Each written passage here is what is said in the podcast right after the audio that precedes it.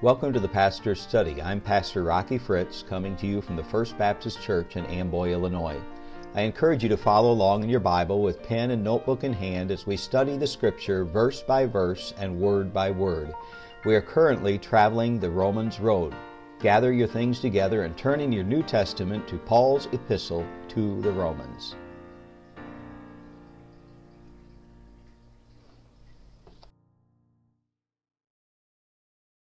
Traveling the Romans Road, we continue today in our journey in Romans chapter number 5. Now keep in mind the subject matter of Romans 4 and 5 is God's imputing or depositing into our account the righteousness of God through faith in Jesus Christ. In chapter 5 we saw already how God commendeth or God initiated His love towards us by sending Jesus, who died for the ungodly or those without God. Picking up today in verse number 9, much more than being now justified by His blood, we shall be saved from wrath through Him. Much more or better than being justified. The word justified again means just as if I'd never sinned. Better than that. We shall be saved from wrath. The word wrath has with it the idea of God's eternal punishment and condemnation. We're no longer condemned to eternity in hell when we trust Christ as our Savior. Now, in presenting the gospel, Paul's first concern is how we can be declared just before a holy God. His secondary concern is how can we escape the eternal judgment of God in hell. Now, in reality, when we think of the gospel today, we have those things in reverse order. However, both of them are given to us through Him or only through Jesus Christ. In verse number 10, for if when we were enemies we were reconciled to God by the death of His Son, much more being reconciled we shall be saved by His life. Reconciled to God, or brought together, or united back together. Notice the three different tenses of verbs in verse number 10. When we were enemies. That's the past tense. That's before our salvation. We were at enmity with God. And then the word reconciled. We were reconciled, and we are being reconciled. That's used in the past and the present tense, speaking of our salvation. Back when we were saved, when we trusted Christ as our Savior, now that we are saved, we're continually being reconciled or united to God in this present life. And then the future tense, we shall be saved by His life. That's speaking of our resurrection, when we no longer struggle with our sin nature, when we awake in God's righteousness and true holiness. In verse number 11, and not only so, we also joy in God through our Lord Jesus Christ, by whom we have now received the atonement. And not only so, or even more so, it gets even better than this. We can have joy in God. We can delight or find happiness or fulfillment in life through our relationship with God. Through our Lord Jesus Christ. It's only in Him and through Him because of what He has done for us on the cross of Calvary, by whom we now received atonement. Again, this is something we can enjoy now. The word atonement means to adjust. It means to change or transfer.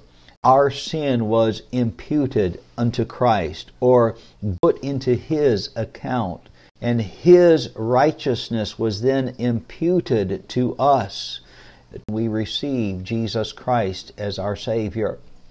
In verse number 12, wherefore as by one man sin entered into the world, and death by sin, and death passed upon all men, for that all have sinned. We see in this verse the origin of death or separation from God. Death came into this world by one man, Adam's sin. Now, of course, Eve was in that transgression, and 1 Timothy chapter number 2 defines how Eve was deceived, but Adam knew what was happening, and he was responsible for the sin. The Bible says that death was passed to all men. All that was under the domain of Adam died at that moment. Death began. The study of biology, the study of life, shows us that everything around us is in the process of dying. Adam was given domain over the ground, over the Garden of Eden. He was given domain over the plant life of the world. He was given domain over the animal life of the world. And his sin brought death into the world that he knew. His sin was transferred to his entire race, the Adamic race, to all humanity. Now, contrary to evolutionary so-called science, there is only one race of humanity, and that is Adam's race. Now, here's an interesting thing to think of when we think of the death that was brought into the world by Adam's sin. This death became a part of all that was under the domain of Adam. But what about our universe that was not under the domain or control of Adam? When did our universe begin dying or declining? Now, science tells us that everything in our universe is declining or dying. Nothing is evolving, but instead everything that we know is devolving. When did the laws of thermodynamics or entropy begin? When did the magnetic field that accounts for the Earth's gravity begin to decline? When did the energy of the sun and the stars begin to gradually decline? When did the ozone around the Earth begin depleting? When did our climate start to change? Were these the results of Adam's fall? Or were these possibly the results of Lucifer's fall from heaven, when Satan was cast out of heaven before he convinced man to sin? Now, Adam was created in the image of God, in innocence. He was created without sin. When he sinned, he introduced death into his world. Now, we are not created in the image of God as Adam was. We are procreated in Adam's image as sinners subject to death. We sin because we are sinners by nature. We do not become sinners when we first sin. Psalm 51, David says, "I was shapen or woven together or formed in iniquity, and in sin did my mother conceive me." The Bible teaches that I was not born into this world innocent as some transferred to our account. The adjustment was made, and the Bible also tells me that I am personally responsible for my sin.